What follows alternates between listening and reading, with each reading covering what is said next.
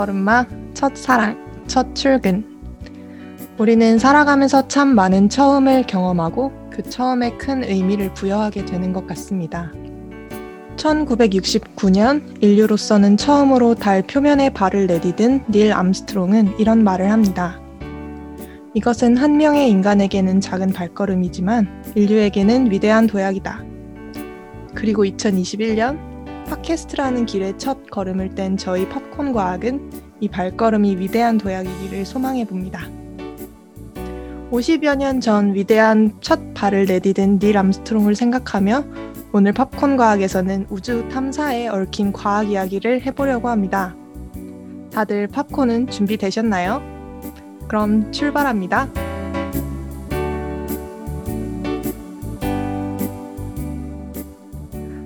안녕하세요. 팝콘을 부르는 대학원생들의 과학 토크, 팝콘 과학의 시오입니다. 반갑습니다. 지브라피쉬로 생물을 연구하는 해마입니다. 안녕하세요. 현대 서양 미술을 공부하고 있는 무제입니다. 아, 네, 대망의 첫 번째 에피소드입니다. 다들 어떻게 지내셨나요? 아, 저는 딱 일주일 전에 방학에 돌입을 했습니다. 어, 축하드려요. 드디어 끝나지 않을 것 같은 한 학기를 끝내고 지금은 방학을 만끽하고 있습니다. 어, 가장 좋을 때입니다. 어, 시원님은 요즘 뭐 하고 지내세요? 아, 네, 저는 2월에 석사 과정을 졸업을 하고 9월에 학기 시작에 맞춰서 미국으로 8월쯤에 출국을 할 예정인데요. 오. 그 사이에 이제 지금은 어, 정확히 말해서 무지개 상태를 지내고 있는데 그래서 친구들도 만나고 그동안 음. 못했던 취미 생활도 하고 그렇게 어, 가장 행복한 시기를 보내고 있는 것 같아요. 맞아요, 맞아요. 그럼 이미 미국에 나가 계신 유학 선배님, 해마님께서는 요즘 어떻게 지내세요? 네, 저는 미국에서 열심히 이제 실험을 하고 있다가 지금 여름을 맞아서 한국에 들어왔습니다. 와, 반가워요. 너무나도 행복하고요. 저희가 지금도 사실 제가 한국에 왔지만 줌으로 하고 있는데 다음 주에 처음으로 오프라인으로 보기로 했죠. 그렇죠. 처음으로. 처음으로 만납니다. 아무튼 그렇게 열심히 연구를 하고 있었고 또 최근에 슬기로운 의사생활 2가 시작을 했거든요. 어, 오. 맞아요. 저- 소식 들었어요. 네, 그래서 넷- 미국에서 이제 넷플릭스를 좀 보다가 이제 한국에 와서는 본방 사수를 할수 있게 어. 되었습니다. 본방 시간에 딱볼수 그렇죠. 있겠네요. 네, 그래서 그걸 보면서 연구실에서 지쳤던 그런 몸과 마음을 달랠 수 있게 되었습니다. 좋아요, 좋아요. 아, 좋네요. 아, 네, 저는 사실 슬기로운 의사생활 시리즈를 보지는 않았는데, 아, 어, 뭐, 의사생활을 다루는 드라마라고 듣긴 했는데, 매력 포인트가 뭔가요? 매력 포인트라 저는 일단은 슬의생 자체가 병원에서 일어나는 여러 가지 그런 휴먼 드라마적인 얘기들을 다루고 있어서 참 좋고요. 어, 막 너무 의학에 과학에 치중하기보다는 그런 사람들의 이야기를 다루고 있어서 참 좋고 어, 러브라인도 있지만 너무 과하지 않아서 저는 그게 참 좋더라고요. 아, 그거 어. 중요해요. 그거 네. 진짜. 그래서 그 스리생 보면서 아 참 참된 의사의 삶이란 정말 멋지구나 그렇게 생각을 해보게 되더라고요. 어. 근데 물론 이제 드라마다 보니까 되게 극적인 요소가 들어간다거나 뭐 과장이 조금 들어간다거나 하기는 하겠지만 음, 음. 어 저는 그런 드라마를 통해서 다른 직업을 되게 간접적으로 체험해 볼 수 있는 것 같아요. 음, 어, 맞아요. 그게 또 드라마의 매력이기도 하잖아요. 맞죠. 저는 작년에 그 브람스를 좋아하세요? 라는 드라마가 음. 있었는데, 혹시 보신 분 계신가요? 저는 못 봤습니다. 전 너무 재밌게 봤습니다. 어, 아, 저랑 약간 취향이 잘 맞으시네요. 아, 이게 음악을 전공하는 사람들의 생활과 약간 고뇌를 좀 약간이나마 엿볼 수 음. 있었던 것 같아요. 음, 생각해보니까 약간 저희 같은 인문계나 자연계 대학원생을 다룬 드라마나 컨텐츠는 많지 않은 것 같아요. 음, 생각해보면 최근에 로스쿨이라는 드라마에서 법학대학원생의 생활이 나왔을까요? 어쨌든 다루기는 했었는데 말이에요. 그러니까요. 생각해 보면은 대학원생 그것도 인문계, 자연계 대학원생을 주인공으로 하는 드라마는 저도 들어본 적이 없는 것 같아요.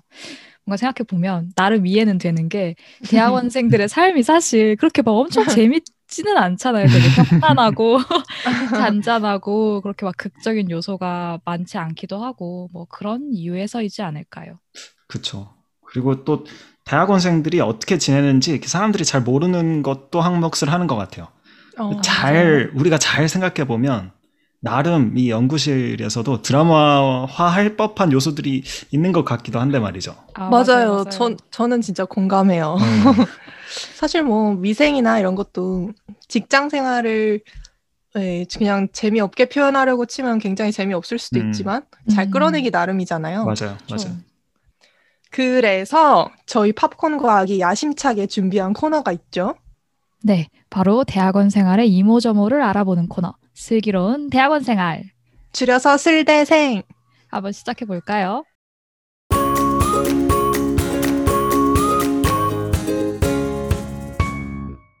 네, 오늘 슬기로운 대학원 생활 그 주제는 바로 대학원생들의 하루입니다. 아무래도 저희 셋이 각자 다른 환경에서 다른 전공을 하고 있기 때문에 저희끼리도 하루 일과가 참 다를 것 같아요. 음. 우선 해마 씨의 하루는 어떤가요?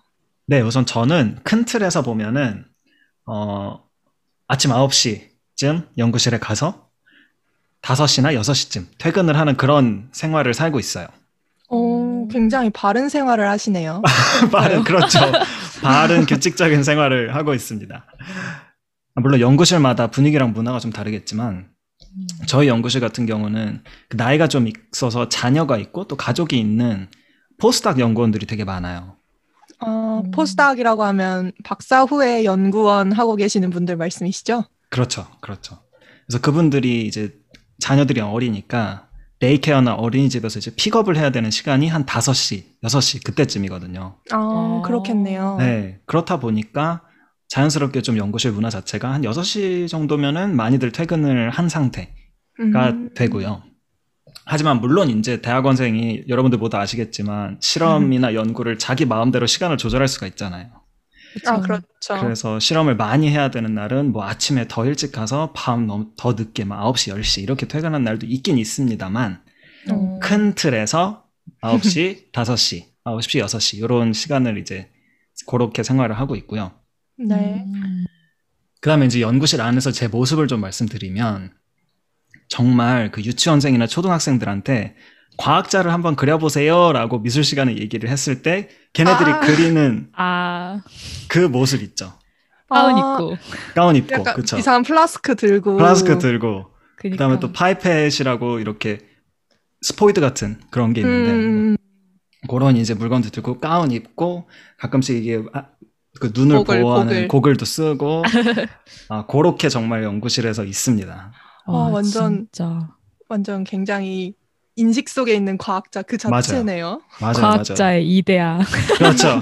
클리셰적인 그 과학자의 모습을 하고 있어서 그래서 얼마 전에 한번 정말 그 연구실을 한 번도 보지 못한 그 문과 친구들이랑 한번 영상 통화를 한 적이 있는데 아, 네. 그 친구들이 이제 제가 연구실에 있는 모습을 보고서는 야, 너 진짜 과학자구나. 너, 찐- 너 찐이구나. 그렇게 얘기를 하더라고요. 과학을 하긴 했구나. 아, 그렇죠. 너가 진짜 과학을 하곤 있구나. 제 어. 모습을 보고 그렇게 얘기를 하더라고요. 어, 네. 그럴 그래서 만하네요, 저는- 진짜. 네. 그래서 저는 그렇게 어, 연구실에서 생활을 하고 있고 또 그런 연구실에서 모습을 가지고 있습니다. 음. 그러면은 해마님 같은 경우에는 이제 생물을 전공을 하시는 건데 시온님 같은 경우에는 지구과학을 전공을 하시는 거잖아요. 네. 전공이 다르면은 연구실 모습도 좀 다르고 뭔가 일과도 좀 다를 것 같은데 음, 시온님의 연구실에서의 하루는 어떤지 얘기해 주시면 좋을 것 같아요. 음, 궁금해요, 진짜. 어, 네, 그렇습니다. 일단 연구실을 얘기를 할 때 제가 항상 하고 싶은 말이 연구실은 정말 하나의 자치국가만큼이나 연구실마다 정말 달라요. 맞죠? 그래서 네, 이게 그래서 세금 제도도 다르고요. 네, 운영 방식도 다르고 그래서 일단 주의하셔야 될 게 모든 지진을 연구하는 연구실 다 이렇다 이런 건 당연히 아닌데 아, 그렇죠. 음. 네, 근데 또 지구과학이란 게 특성이 좀 묘해서 지구과학은 일종의 복합 과학이랄까요? 그런 음. 느낌이라 어. 지구 생물학, 지구 화학, 지구 물리학이 다 있어요. 음, 어. 그래서 이제 물리, 생물 뭐 이런 거 하는 사람들이 다른 모습으로 연구를 하는 것만큼이나 지구과학 내에서도 지구화학을 하는 사람이랑 지구 물리랑 하는 사람이랑 이렇게 하는 일이 굉장히 모습이 달라요. 어, 그래서 그렇군요. 저는 항상 약간 해마 씨처럼 과학자 하면 떠오르는 그런 이미지의 연구를 하고 싶 다는 로망이 있었거든요. 음, 맞아요. 저희- 어릴 때 다 그런 로망 있어요. 그렇죠. 솔직히. 난 맞아. 과학자가 되면 그런 모습으로 살줄 맞아 알았는데 맞아요. 제가 하고 있는 지진은 지구 물리학 분야에 속하는데 음. 어. 그쪽은 이제 다 데이터화 돼 있어요. 지진계 자료가. 그래서 그 데이터를 음. 컴퓨터로 받아서 데이터 처리를 하고 그걸로 컴퓨터 계산을 하고 이런 식으로 연구가 대부분 진행이 되다 보니까 음. 아무래도 딱 들어가면 그러니까 그냥 계속 컴퓨터만 하는 거기 때문에 가면 딱 모니터 두 개 있고 사람들 다 이렇게 모니터에 박힐 듯이 거북목으로 앉아서 타닥 소리만 들리는 거북목으로. 네. 그리고 막 일반 사무실이랑 다를 게 거의 없어요. 아, 네, 실제로 저희 친언니가 회사를 다니시는데 네. 한번 저희 연구실에서 찍은 사진 보여드렸더니 어, 이거 우리 우리 회사 사무실이랑 다를 바가 없는데? 약간 이러면서 시- 살짝 실망하시더라고요. 아, 상상했던 그 어, 과학자 우리 모습이 언니가 아니라서. 상상한 과학자의 모습은 아. 플라스크 아. 이런 걸 수도 있는데. 네, 근데 이제 그렇게 아무래도 우리는 실험실을 막 이렇게 서로 배당을 해서 누가 몇 시에 쓴다 이런 게 없이 내가 그냥 컴퓨터로 하면 되니까 어. 출퇴근 시간이랄까 이런 것도 약간은 자유로운 게 있어요. 자기가 음. 집중이 잘 되는 시간에 하는 게 좀 더 효율적이니까. 그렇죠. 네, 그래서 저는 아까 굉장히 바른 생활 하신다고 말씀드린 이유가 저 스스로는 각, 약간 야행성이라서 아, 굉장히 피크 시기에 학회가 있거나 이럴 때막 한 1시쯤 출근해서 12시에 음. 퇴근하고 뭐 오. 이러기도 했거든요. 음, 음, 음. 네, 그러다 보니까 건강이 심히 악화되는 느낌이 있는. 아이고. 아, 건강 중요합니다. 대학원. 어, 네, 막 식당이 닫으니까 인스턴트 맞아요. 먹게 되고 아, 약간 맞아요, 그런 게 맞아요. 있죠. 맞아요, 맞아요. 네. 근데 지구화학 쪽 하는 친구들은 해마 씨처럼 흰색 가운 입고 그렇게 음, 음. 화학적인 분석을 하는 친구들도 있고 아니면 등산복 입고 등산복은 왜? 해머 들고 산에 가서 이렇게 돌 캐고 있고 그런 친구들도 좀 있어요. 아, 어. 네, 진정한 지질학자인 거죠. 그러면 한 연구실에 그런 이렇게 다양한 걸 하는 사람들이 다 있는 거예요? 아니요, 저희는 그냥 건물에 연구실마다 방이 하나씩 아. 따로 있는 느낌이라고 보시면 돼서 아, 그런 연구실에 이제 막 캐비넷 열면 막 햄머 들어 있는 거고 아, 아. 저 연구실은 캐비넷 열면 이제 컴퓨터 본체, 마우스 이런 거 막 잔뜩 쌓여 있고 아, 아. 그런 느낌입니다. 어, 신기하다.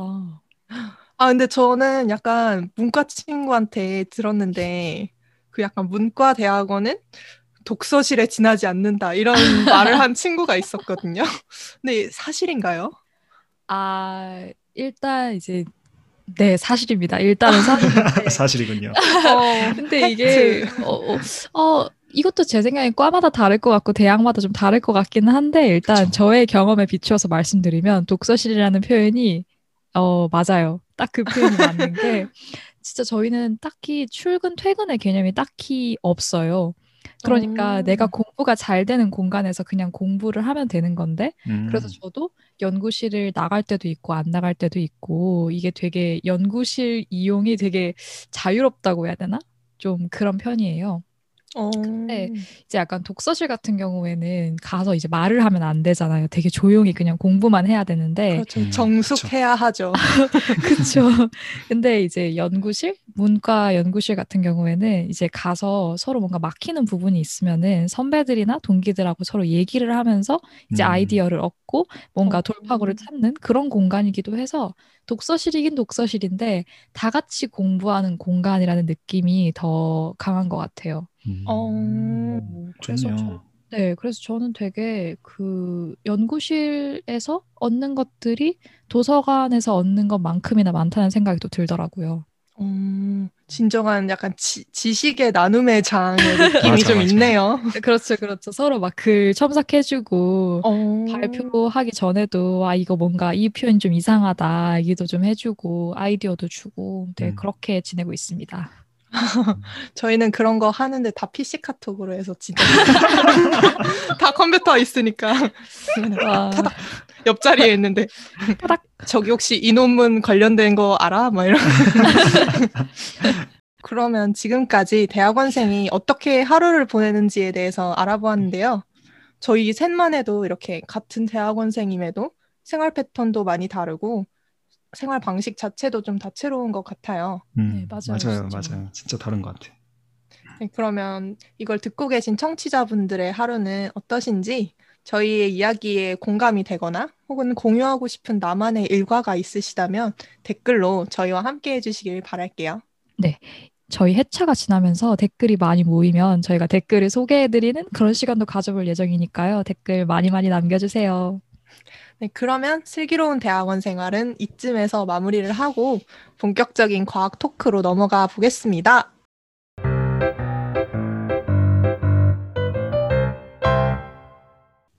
지난 5월 과학계에서 아주 흥미로운 소식이 들려왔는데요. 바로 우리나라가 아르테미스 프로그램에 정식으로 합류했다는 소식이었습니다. 아르테미스 프로그램은 2024년까지 달에 우주선을 보내는 것을 목표로 하는 국제 유인 달 탐사 프로그램이죠. 맞아요. 미국 나사의 주도하에 호주, 캐나다, 일본 등 9개 국가가 참여한 이 프로젝트에 우리나라가 10번째로 정식 합류하게 되었고요. 우리나라 이후에 두 나라가 더 참가해서 지금은 12나라가 참가하는 걸로 알고 있습니다. 네, 또 최근 미국의 괴짜 사업가라고 불리는 일론 머스크가 스페이스 X를 통한 우주 관광에 심혈을 기울이고 있다는 소식 어렵지 않게 접할 수 있었습니다. 이렇게 우주 탐사에 대한 관심이 부쩍 높아지는 요즘, 오늘 팝콘 과학에서는 우주에 나간 과학자들은 대체 어떤 일을 하는가에 대하여 다뤄보도록 하겠습니다.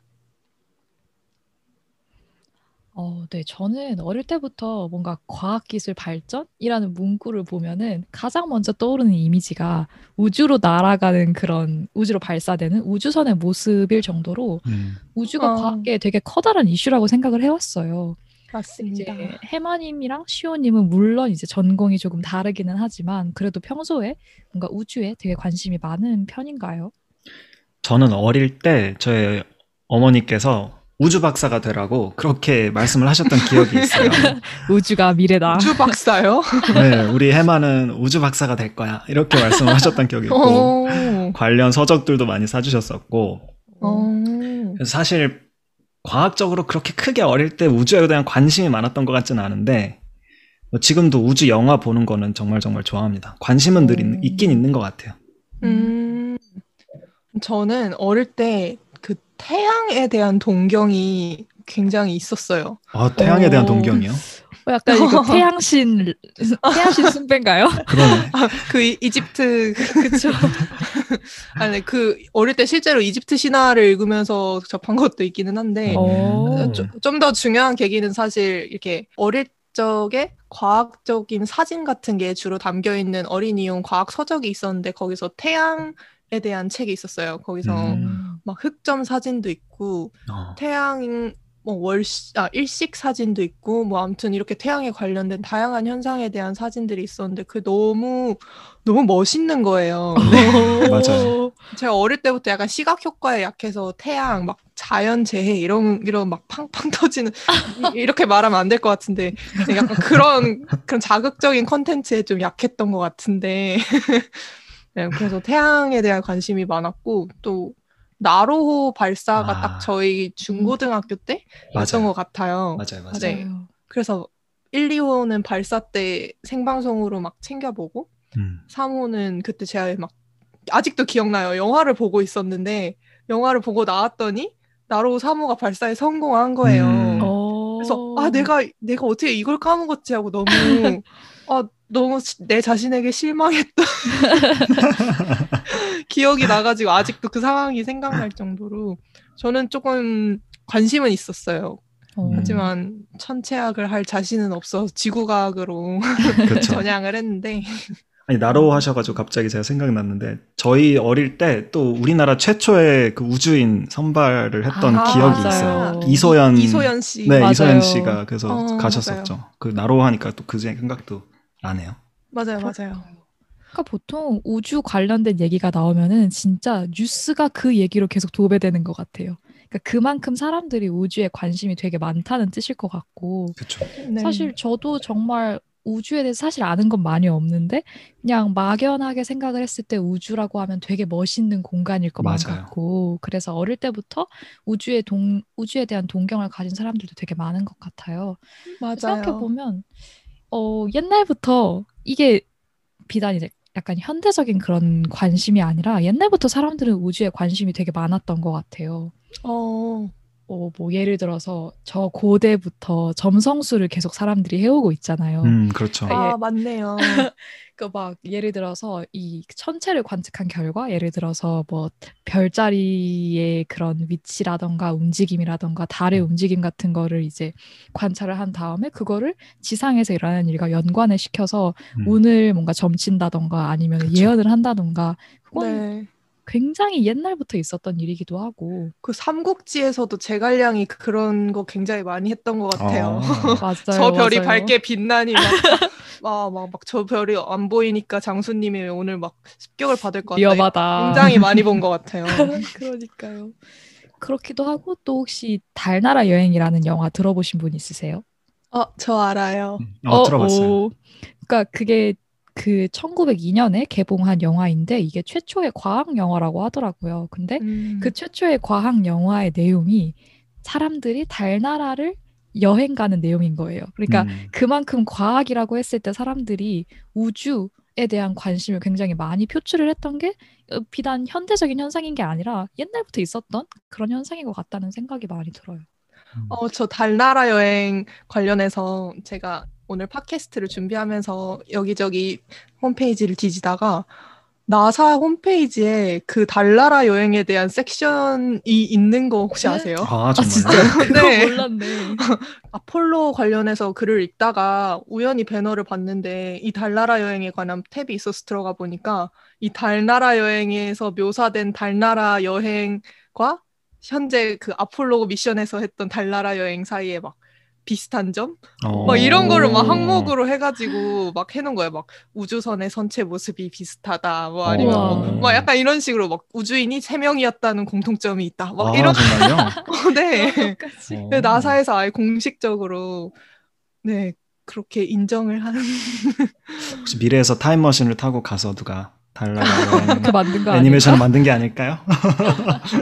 그 애니메이션을 직접 보면 그런 느낌은 아니긴 해요.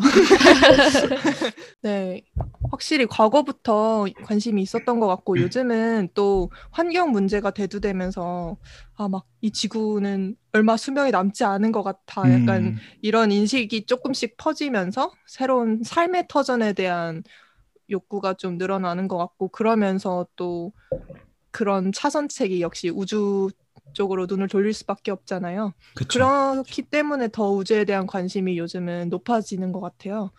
네. 이렇게 먼 과거부터 이어져서 오늘날에는 더욱더 높아진 우주에 대한 사람들의 관심을 잘 보여주는 사례가 저희가 인트로 때 소개해드린 아르테미스 프로그램이라고 할 수 있는데요. 이 아르테미스 프로그램에 대해 시연님이 조사를 많이 하셨다고요. 네, 제가 관심이 많아서 공부를 좀 해봤습니다. 오.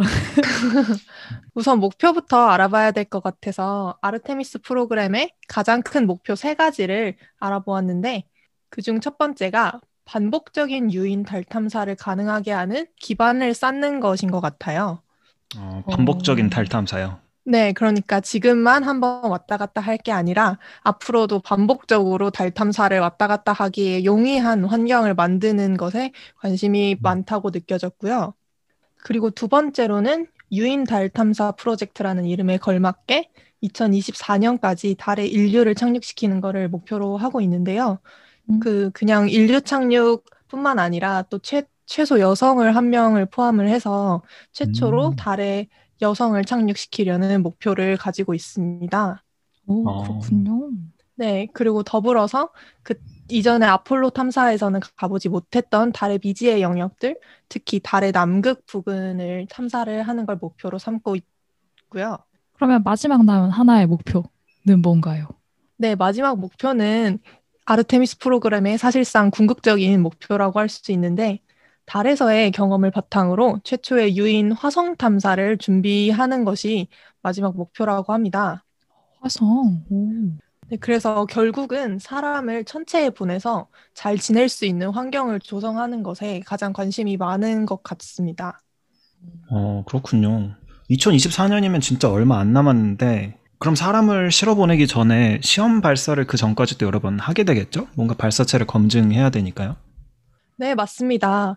해마님께서 말씀하신 것처럼 나사에서도 아무래도 리스크가 큰 유인 탐사선을 발사하기 이전에 한 두 번 정도의 발- 시험 발사를 계획을 하고 있는데요. 첫 번째는 아르테미스 1이라고 해서 승무원 없이 이렇게 우주선 발사 시스템이랑 본체 우주선인 오리온의 성능을 테스트하는 시험 발사입니다.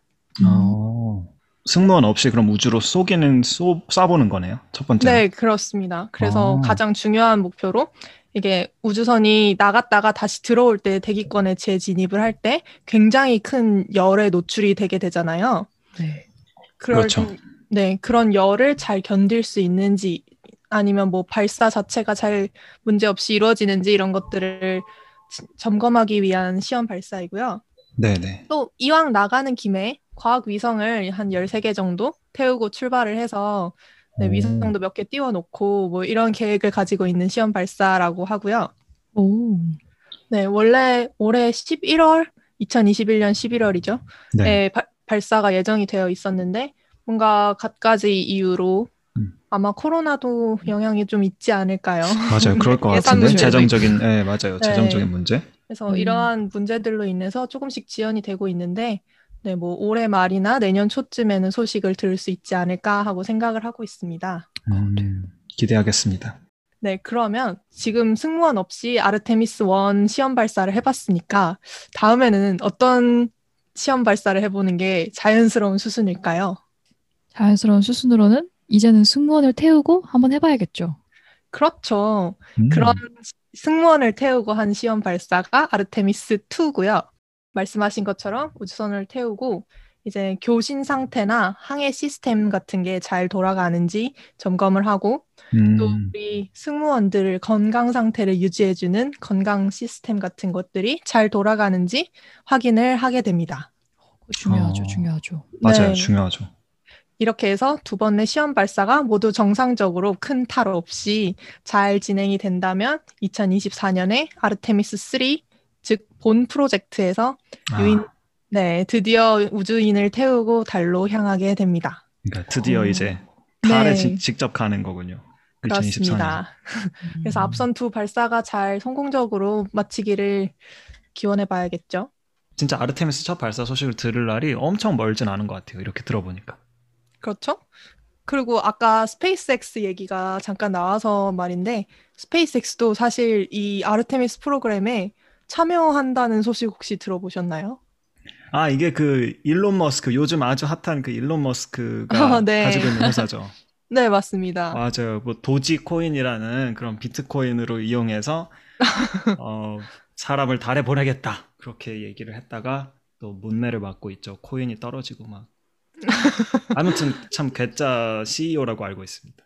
네, 맞습니다. 하지만 과학은 그래도 제대로 하고 있나 봐요. 네, 그러게요. 이, 이번 탐사에 참여를 한다고 기사가 떴는데 이번 탐사에서 맡은 역할이 뭐냐고 하면은 그 이번 달 탐사 프로젝트에서는 우주선이 바로 달에 착륙을 하는 게 아니라 우주선이 달 궤도에 떠 있는 일종의 전초 기지에 먼저 도착을 하면 음, 비행사들이 착륙선이랄까요? 달 네. 착륙 전용 선체가 따로 있어서 그 선체로 환승을 해서 달 표면에 착륙을 하게 되는데요. 음, 이렇게 달에 착륙하는 시스템을 Human Landing System이라고 해서 HLS라고 부르는데 이 HLS를 스페이스X에서 개발하기로 계약을 했다더라고요. 오, 어, 그럼 되게 중요한 부분을 스페이스X가 담당을 하게 되는 거네요. 네, 맞습니다. 이 부분에서 뭔가 문제가 있으면 달 완전 가까이까지는 갔는데 착륙을 못 하는 거죠. 아, 그러게요. 가까이 갔는데 왜 착륙을 못 하니? 이러면 안 되지. 아니 뭔가 과- 괴짜 그 CEO가 한다고 하니까 조금 믿음이 안 가는 것 같기도 하고. 아니, 그래도 다 검증을 하긴 하겠죠, 당연히 나사에서도 하겠죠. 어, 그럼. 나사인데. 그리고 사실 그쵸. CEO는 괴짜지만 연구원들은 다 맞아요, 과학을 잘하는 사람들이 맞아요, 아닐까. 맞아요. 전기차도 잘 만들었으니까 어, 테슬라로. 그렇죠. 맞아요. 정말 스페이스X가 주어진 임무를 좀 잘 수행을 해서 부디 아르테미스 프로그램이 이제 성공적으로 마무리되면 좋겠다는 생각이 드네요. 어, 네, 그렇습니다. 맞아요. 사실 이 아르테미스 프로그램 제가 처음에 뉴스에서 들었을 때는 그냥 그 이름만 기억을 하고 있었는데 이제는 아, 어, 뉴스에서 또 다른 아르테미스 프로그램 얘기를 들으면 되게 반가울 것 같아요. 그런 다행입니다. 네, 그러면은 지금까지 우리 아르테미스 프로그램에 대해서 알아봤는데 사실 근본적인 궁금증이 좀 남아 있어요. 그게 네. 그렇죠. 맞아요. 그러니까 도대체 그럼 뭘 하려고 우리가 이렇게까지 우주 탐사를 하려는 걸까? 대체 우주에 가서 뭘 연구할까? 이게 정말 궁금한데요. 시온님은 시온님은 어떠세요? 혹시 지질학자들은 시온님이 또 지질학을 공부하시니까 네. 지질학자들은 과연 우주에서 어떤 것들을 연구를 하고 있나요? 어, 어, 일단 지질학이나 지구과학에서는 주로 가장 근본적인 질문을 하는 것 같아요. 어, 근본. 말하자면 이 천체는 대체 어떤 곳인가 하는 음. 그런 질문들. 그래서 제가 조금 생각을 해봤는데 우리가 만약에 비유를 하자면 네. 예를 들어 우리가 어떤 결혼 상대를 찾기 위해서 소개팅에 나갔다고 쳐봐요. 아하. 그러면 우리의 최종적인 목표는 이 사람이 나와 결혼을 할 만한 상대인가? 아니면 내가 이 사람과 평생 잘 살아갈 수 있을까? 이런 걸 파악하는 게 목표잖아요. 그렇죠. 그쵸, 그쵸. 그렇겠죠. 안 해봤지만 그럴 것 같아요. 이론상 그렇잖아요. 그렇죠. 그런데 제 생각에 이러한 최종적인 질문들은 아무래도 생명과학 쪽에서 많이 할 수 있는 질문인 것 같고, 우리 같은 경우에는 내가 이 사람과 평생 잘 살아갈 수 있을까를 파악하기 위해서는 사실 그보다 앞서서 근본적으로 이 사람이 뭐 하는 사람이고, 어떻게 음. 생활을 하고, 어떤 특징이 있는지를 알아야 되잖아요. 그쵸. 그래서 저는 바로 이런 기본적인 질문들이 지질학이나 지구과학에서 다루는 사안들이 아닐까 생각을 하고 있습니다. 그래서 음. 이걸 과학적인 질문으로 치환을 해보자면, 그래서 이 행성은 주로 내부가 어떤 물질로 차 있을까? 어떤 물질이 어떤 식으로 차 있을까? 아니면 음. 이 표면은 어떤 성분의 돌로 되어 있을까? 기후는 음. 어떤가? 뭐 이런 것들이죠. 진짜 그 오. 행성 자체에 대한 그런 네. 연구네요. 사실 그것이랑 우리가 인류가 가서 살 수 있는가랑 완전히 1대1 대응은 안 되지만 이걸 모르고서는. 살 수 있는가를 알 수가 없는 그런 것들이죠. 그렇죠. 그렇죠. 오. 맞아요. 어. 어. 그러면 혹시 이제 시온님이 뭔가 공부를 했다거나 아니면 어디서 들었던 그런 얘기 중에서 좀 흥미로웠던 연구라던가 탐사 같은 게 있으면은 소개해 주세요. 그럴까요? 그- 그러면 제 개인적으로 제가 처음에 들었을 때 가장 신기했던 소식이 있었는데 네. 여러분 혹시 달에 지진계를 설치해서 지진을 측정해봤다는 이야기 들어보셨어요? 네? 아, 달에요? 달에 지진계를 설치를 해요? 네, 달에요. 어, 왜, 왜, 왜 설치하지? 그러게. 저도 사실 수업 과제하면서 관련된 논문을 통해서 처음 알았는데요. 그 달에 네 대의 지진계를 설치를 해서 운영을 한 적이 있었대요. 이 음. 프로젝트의 이름이 무엇인가 하면 바로 Apollo Passive Seismic Experiment라고 하는데요. 어머나. 여기서 뭐라고요? 어, 여기서 중요한 단어가 두 개가 네. 여기서 세 번째에 있는 이 seismic이라는 단어가 지진에 관한 뜻이에요. 음. 음. 네, 네. 그리고 맨 첫 번째에 있는 아폴로라는 이름에서 보이듯이 놀랍게도 그 유명한 아폴로 11호와 함께 달에 착륙한 닐 암스트롱과 네. 버즈 알드린이 이 지진계를 최초로 설치를 했습니다. 와. 오. 그럼 신기하죠? 60년, 50년, 60년 전에 설치한 지진계네요. 네, 맞아요. 그래서 1969년부터 1977년까지 운영이 된 지진계고요. 음. 사실 이 아폴로 11호 때 설치한 지진계는 어, 3주 만에 거의 갑작스럽게 고장이 나서 음. 오랜 기간 데이터를 수집하지는 못했고 이후에 아폴로 12호, 14호, 15호 그리고 16호 발사 때마다 이렇게 조금씩 더 업그레이드된 지진계를 가서 교체를 해서 음. 1977년까지 데이터를 꾸준히 전송을 할 수 있게 되었다고 해요. 어. 근데 그러면은 달에 지진계를 이제 설치를 해서 지진이 일어났는지 아닌지를 측정을 하는 게 어떤 의미가 있는 건가요? 그러게요. 달에도 지진이 있나요? 어, 네. 일단 이 탐사의 목표를 1차와 2차적인 목표를 제시를 한 걸 보면 이 탐사의 1차적인 목표는 달의 내부 구조 및 그것의 물리적 상태를 규명한다. 그리고 달에서의 지구조 운동을 이해한다. 이렇게 되어 있는데요. 음, 무슨 말이냐 하면은 우리 지구가 약간 달걀처럼 안에 층층이 있다는 사실을 한 번쯤은 들어보셨죠? 네네. 그렇죠. 내핵, 뭐 외핵 핵, 그런 거죠. 멘틀 그런 거 들어보셨잖아요. 네. 그러니까 이 달이라는 천체도 뭔가 내부에 구조가 있다면 어떻게 생겼을지 그리고 각 층들이 완전한 고체인지 뭐 액체인지 이런 것들에 대해서 규명을 하고 싶어 했던 것 같고 음. 또 우리 지구에서 지각이 움직이 제일 겉부분이 움직이면서 지진도 나고 화산도 폭발하고 이런 현상을 지구조 운동이라고 하는데 네. 달에서도 마찬가지로 막 표면이 움직이고 그러는지 이런 것들을 파악을 하고 싶었던 것 같아요. 그래서 그 음. 결과로 달에서 일단 지진을 관측을 했고요. 어. 무려 거의 한 13,000회 이상의 달에서의 지진이 기록이 됐는데 그달 2주 동안 13,000회요? 아 2주가 아니라 1969년부터 아, 그래서 77년까지 업데이트를 했다 어. 그랬죠. 네네네 아. 한 8년 동안 네네네. 와. 근데 뭐 그 중에 한 1,700여 번은 소행성 충돌로 인한 지진인데 음. 그 외에는 어쨌든 달에서 달 스스로의 지진이 일어난다는 사실을 밝혀낼 수 있었고 이런 지진계 탐사를 통해서 아, 그러면 달에서 지진은 어떻게 일어나는 거예요?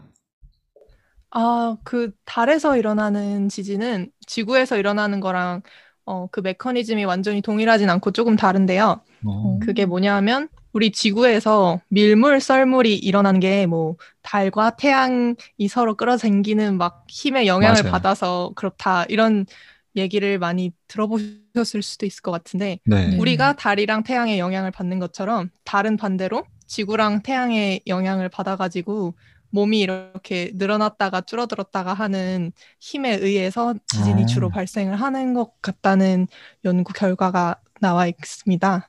어, 신기하다. 그렇구나.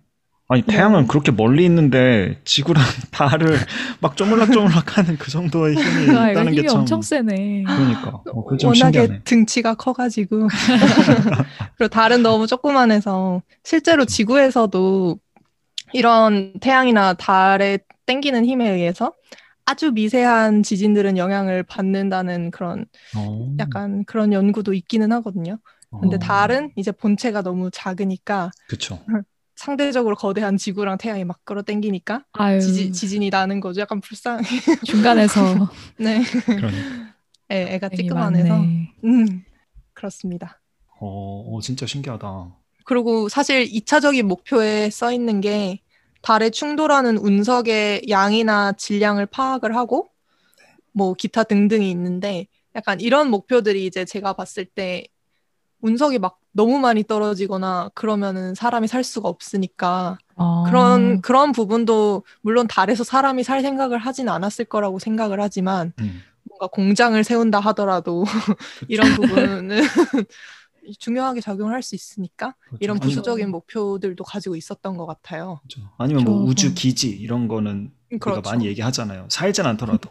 네. 그리고 얘가 얼마나 세게 박는지를 알아야 그만큼 견딜 만한 건축물을 만든다. 뭐 이런 계획을 할수 있으니까요. 음. 맞아요. 먼저 땅 사기 전에 그 자료 조사를 좀 잘 해야죠. 맞아요. 네. 맞아요. 실제로 그래서 보험회사에서도 저희 전공자들을 각 꽤나 채용을 해간답니다. 아 정말요? 아니 이런 TMI가? 어. 집안 집안 안정도 평가 뭐 이런 거 어, 어, 이런 듣기만 했어요. 이런 또 커리어적인 이야기. 어, 좋아요. 네. 네, 약간 뜬금없었지만 아니 그리고 아까 잠깐 부동산 얘기가 나와서 그런데 그 달에 땅을 살 수 있다고 어서 들은 것 같은데 무재 씨 맞나요? 아 맞아요. 이거 제 친구한테 들은 건데 그쵸. 친구가 방에 달 사진을 이렇게 달 사진은 아니고 달 그림을 이렇게 걸어놨더라고요. 그래서 네네. 어, 친구가 원래 이제 천체에 관심이 많은 건 알았지만, 너 이렇게, 어, 달 그림도 벽에 붙여놓고 음. 되게 덕후다, 이렇게 얘기하니까, 저게 사실 자기가 딴, 자기가 산 땅이라는 거예요. 그래서, 네? 무슨 소리야?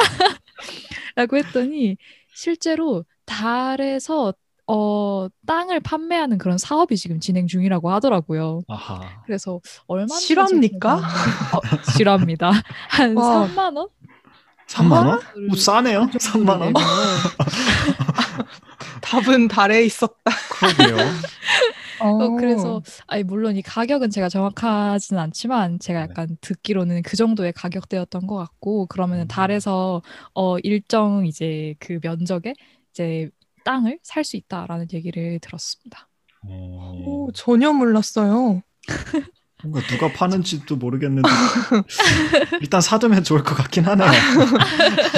약간 사기 냄새가 나는 것 같기도 하고 음, 모르겠. 근데 약간 아르테미스 협약에 막 우리나라가 사인했다고 하잖아요. 네네. 네. 근데 제가 궁금해가지고 그 아르테미스 협약이 대체 뭔가 해가지고 혼자서 좀 찾아봤는데 거기에 약간 그런 내용이 있기는 해요. 뭔가 커머셜에 대한 얘기나 음, 오. 자원 개발에 대한 권리에 대한 얘기 그리고 음. 과학적으로 중요한 거는 데이터 공유에 대한 이야기 뭐 그런 음. 것들이 조금 써 있는데 네 약간 경제적인 부분은 제가 배경 지식이 부족해서 네 약간 그런 시대가 올 수는 있을 것 같아요.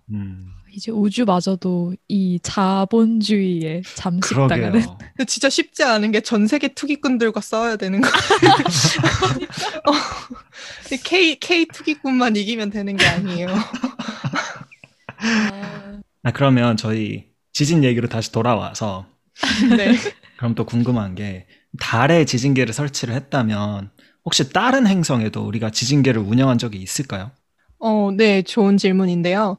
일단 지진이라는 게 일어나려면 딱딱한 밟고 설 곳이 있어야 되니까 사실 그쵸. 태양계에 있는 행성들 중에 그렇게 설치할 수 있는 선택지가 많지는 않고요. 음. 그래서 역시나 우리의 손 뻗으면 손 뻗으면 닿을 화성에서도 저도 사실 몰랐고 이번에 준비하면서 알게 됐는데 음. 화성에도 지진계를 깔았고 심지어 현재 운영 중이더라고요. 아 정말요? 근데 여러분 혹시 뉴스에서 인사이트라는 로봇에 대해서 들어보신 적이 있나요? 오, 아니요, 전 들어본 적 없어요. 저는 뭐 큐리오시티 이런 건 들어봤는데 인사이트는 처음 들어보네요. 인사이트라는 게 2018년에 발사된 화성 탐사 로봇인데요. 이게 목표 자체가 화성의 내부 구조 탐사를 목적으로 하고 있어요. 음. 사실 이 화성에는 아마도 69년에 달에서 지진계를 설치해서 이것저것 알아낸 것에 자극을 받아서 네. 70년대 바이킹 프로젝트라는 프로젝트에서 먼저 지진계 착륙을 시도를 한 적이 있었어요. 아, 근데- 화성이에요. 네. 근데 음. 1차 시기 때는 설치가 제대로 되지가 않아서 실패를 했고, 음. 2차 때는 뭐가 기록은 됐는데 이게 화성에 너무 모래 폭풍이 거세게 불다 보니까 어. 모래 폭풍에 의한 진동인지 진짜 지진인지가 구분이 안 가는 거예요. 어, 음. 그래서 실패를 했어요. 그래서 그것들의 규- 반면 교사를 삼아서 인사이트에는 약간 뭐 바람 측정이나 이런 다른 측정 도구들도 잔뜩 넣어서 이제 보정을 할 수 있게 이게 모래 폭풍인지 지진인지를 구별할 수 있게 아. 해주는 그런 다양한 장비들을 실어서 발사를 했고 또 어떤 홈페이지에 들어가면은 제가 보여드릴게요. 오, 약간 이렇게 다 화성 표면에 어느 위치에서 지진이 났는지 그리고 규모랑 오. 이렇게 써 있고 이 오. 지진 이 지진의 지진 파형은 어떻게 생겼는지 또 오. 이렇게 같이 제공을 하고 있더라고요. 그래서 나중에 우리 관심 있는 청취자분들을 위해서 블로그에 이 링크를 걸어둘 테니까 관심 있으신 분들은 꼭 한번 가서서 가셔서 구경을 해보시면 좋을 것 같아요. 음. 아직까지 한 세 개 정도의 지진이 보고가 되어 있는 것 같더라고요. 아, 세 개밖에 없어요? 화성은? 아, 지진이 세 개만 있는 건 아니고 쉽게 말해서 약간 이게 누가 봐도 지진인 게 확실하고 음. 그- 정확히 발생한 위치가 결정이 딱 되는 지진만 표시를 해서 세 개가 나타나 있는 거예요. 아. 그러니까 지진 감지라는 것도 결국 사람이나 아니면 뭐 컴퓨터 코딩을 통해서 지진 파형 이렇게 막 지지지지지직 돼 있는 네. 봤어. 그 선들을- 같아요. 그런 거. 네 언젠가 뭐 지진 파형 한번 쳐보셔도 되고 맞아. 맞아. 네 이런 거를 보고 사람이 어 약간 이건 지진 같아 라고 분류를 결국 해야 되는 거예요. 아니면 음. 그거를 아. 컴퓨터가 할수 있게 코드를 짜주던가 음. 오. 그러니까 결국 깊이 들어가기 시작하면 사람이 기준을 어떻게 나누냐에 따라서 이게 지진이 분류되냐 마냐가 어느 정도는 조금 변할 수 있거든요. 네네. 그러니까 되게 어. 큰 지진 같은 경우에 아주 뚜렷하고 이러면은 네 별로 이견이 없겠지만 네 그래서 사실 지진 감지라는 게 어느 정도 주관적인 면이 살짝은 있다라는 거를 말씀을 드리고 아 그렇구나. 네 그래서 현재 화성 지진을 감지하는 담당에서는 A 등급부터 D 등급까지 이렇게 등급을 매겨요. 그래서 그러니까 화성. 지진을 위한 등급이 있다고요? 네 그러니까 원래 와. 지진을. 분류할 때도 얘의 등급이 있어요. 그러니까 아, 여기에서 등급이라고 하면 뭐냐 하면은 A 등급이면 뭐 얘가 지진인 게 되게 확실하기도 하고 네. 어디서 났는지 위치 결정도 잘 된 아이들 뭐 아. 이런 거고 아, B 등급 같은 경우에는 지진인 거는 맞아 보이는데 네. 약간 어디서 났는지 결정하기가 좀 애매한 그런 애들 뭐 약간 이런 식으로 조금씩 네네. 조금씩 애매모호해져서 D 등급까지 가면은 이게 지진인지 지진? 바람인지 잘 모르겠는데 약간 이런 애들까지 해가지고 아, 네, 분류를 하고 있고 그래서 지금 모니터에 나타나 있는 세 개 중에서 두 개는 A 등급 지진이라서 오, 네. 빼박 지진이네요. 네, 그럼. 확실히 지진. 지진, 네, 확실한 지진이고 하나는 B 등급인데 원래 B 등급은 이론상 이렇게 위치가 좀 정확히는 잘 모르겠는 애들인데 네. 뭐요 지진 하나는 뭐, 뭐 이게 잘 됐나 봐요. 그것까지 세부적으로 알기는 좀 어려울 것 같은데 그래서 결론적으로 지금 나와 있는 세 개는 위치 결정이 잘 되는 지진만 나와 있는 것이고 음. 보고서에 따르면 2019년 9월 말까지 해서 한 174개 정도의 지진을 와. 확인했다고는 해요. 오, 네, 이꽤 중에 많, 이제 꽤 많은 것 같은데. 네, 이 중에 음. 대부분은 이제 아직 위치는 잘 모르겠고 좀 대부분 규모가 되게 작은 네. 음. 도심에서 나도 큰 타격은 없을 만한 그런 조그마한 지진들 정말 학계의 연구를 위해서 사용되는 그런 지진들 그렇죠. 위주로 있는 것 같고 어, 아, 그럼 화성에서도 생각보다 뭔가 활발하게 활, 지각 활동이라 그래야 되나요? 이런 게 좀 많이 음. 생각보다 좀, 좀 활발한 것 같아요. 제 느낌에는. 네, 저도 사실 이번에 조사하면서 어, 이렇게 꽤나 있을 줄은 몰랐는데 음, 좀 있는 것 같고 이제 이것들을 통해서 조금 더 아직은 데이터를 수집하는 정도의 단계, 이제 지진이다 그쵸. 아니다 판별하는 단계 정도인 것 같고 뭔가 네. 연구가 이루어지면 왜 이런 지진이 나는지 뭐 달처럼 그런 힘들에 의해서 나는지 지구처럼 표면이 움직이는지 이런 것들에 네. 대해서 알아볼 수 있겠죠? 음, 그렇겠죠?